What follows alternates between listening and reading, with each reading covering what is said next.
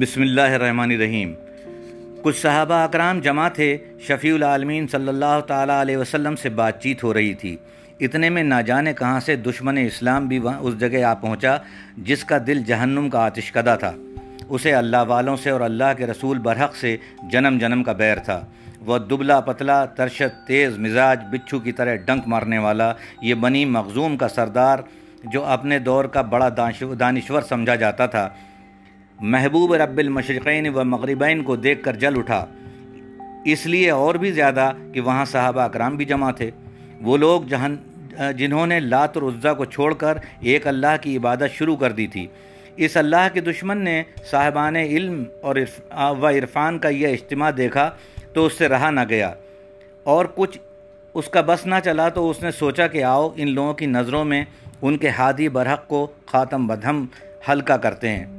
اس لیے سرور کوثر صلی اللہ تعالیٰ علیہ وآلہ وسلم سے مخاطب ہو کر اس نے کچھ یوں کہا، تمام بنو ہاشم میں بس ایک ہی صورت بری اور مکرو ہے اور وہ نعوذ باللہ تمہاری صورت ہے۔ اشارہ اللہ کے رسول صلی اللہ تعالیٰ وسلم کی طرف تھا، آپ تو کسی کو سخت جواب دینا یا کسی سے تکرار کرنا، جھگڑا کرنا کبھی پسند ہی نہیں کرتے تھے۔ کچھ اس طرح جواب دیا، ٹھیک ہے۔ اتنے میں صحابہ اکرام نے دیکھا کہ ابو قحافہ کے بیٹے تشریف لائے۔ ایک نظر جمال محمدی پر پڑی تو فرمایا، نگاہ برحق نہیں، چہرہ آفتاب نہیں، وہ آدمی ہے مگر دیکھنے کی تاب نہیں۔ عرض کی کہ یا رسول اللہ صلی اللہ تعالیٰ علیہ وآلہ وسلم، رب کعبہ نے آپ کو بڑا حسن دیا ہے، بڑی کشش عطا فرمائی ہے۔ یہ سچ بھی ہے بہت سے لوگ جو حضور صلی اللہ علیہ وسلم کو ایک نظر دیکھ لیتے تھے اور آپ سے واقف نہ ہوتے تھے، دل ہی دل میں کہتے رہتے تھے، کیا حسین چہرہ ہے، کیسی روشن دل والی ذات کا اقدس کا چہرہ ہے۔ ابو قحافہ کے بیٹے سے ارشاد ہوا، جو کچھ تم نے میرے بارے میں کہا، وہ سچ کہا۔ صحابہ اکرام جو وہاں جمع تھے، بڑا تعجب ہوا کہ اللہ کے رسول صلی اللہ تعالیٰ علیہ وسلم کیسے دونوں سے فرما فرما دیا کہ تم سچ کہتے ہو؟ ایک نے جو بات کہی، دوسرے نے بالکل الٹی بات کہی۔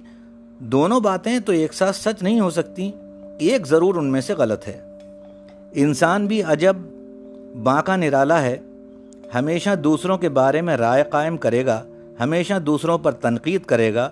اسے اپنی آنکھوں کا شہتیر تو نظر آتا نہیں، لیکن دوسروں کی آنکھوں کا تنکا فوراً نظر آ جاتا ہے۔ صبح سے شام تک ہزاروں بار آپ نے یہ منظر دیکھا ہوگا کہ ہم ایک دوسرے کے بارے میں کہتے ہیں کہ فلاں ایسا ہے، فلاں ویسا ہے۔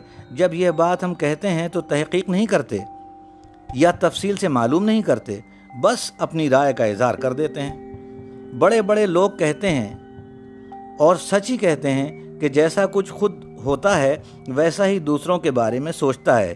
تمام اندازے اکثر اسی بنیاد پر ہوتے ہیں۔ حضرت یوسف علیہ السلام کو ان کے ایک دوست نے تحفہ دیا۔ بولا، آپ تو عزیز مصر ہیں، مصر کے حکمران، آپ کے پاس کس چیز کی کمی ہے؟ میرا تحفہ داموں کے لحاظ سے قیمتی تو بالکل نہیں ہے، لیکن بہت قیمتی ہے۔ حضرت یوسف علیہ السلام نے پوچھا، وہ کیا ہے؟ اس نے ایک آئینہ ان کے ہاتھ میں تھما دیا۔ بولا، اس میں اپنا چہرہ دیکھیے اور اللہ کا شکر ادا کیجیے۔ آپ کا دل اللہ تعالیٰ پہلے ہی روشن کر چکا ہے، اس لیے آپ اپنے عکس میں اللہ تعالیٰ کا جمال نظر آئے گا آپ کو۔ وہ دو آدمی جنہوں نے جناب رسالت پناہ صلی اللہ تعالیٰ علیہ وسلم کو دیکھا، ان میں سے ایک ابو جہل تھا، اللہ کے رسول کا دشمن۔ اور دوسرے حضرت ابوبک صدیق رضی اللہ تعالیٰ عنہ تھے۔ ارشاد نبی ہوا کہ میں تو ایک آئینہ ہوں۔ اس آئینے میں دونوں نے اپنی اپنی صورت دیکھی، جسے جو نظر آیا وہ اس نے کہہ دیا۔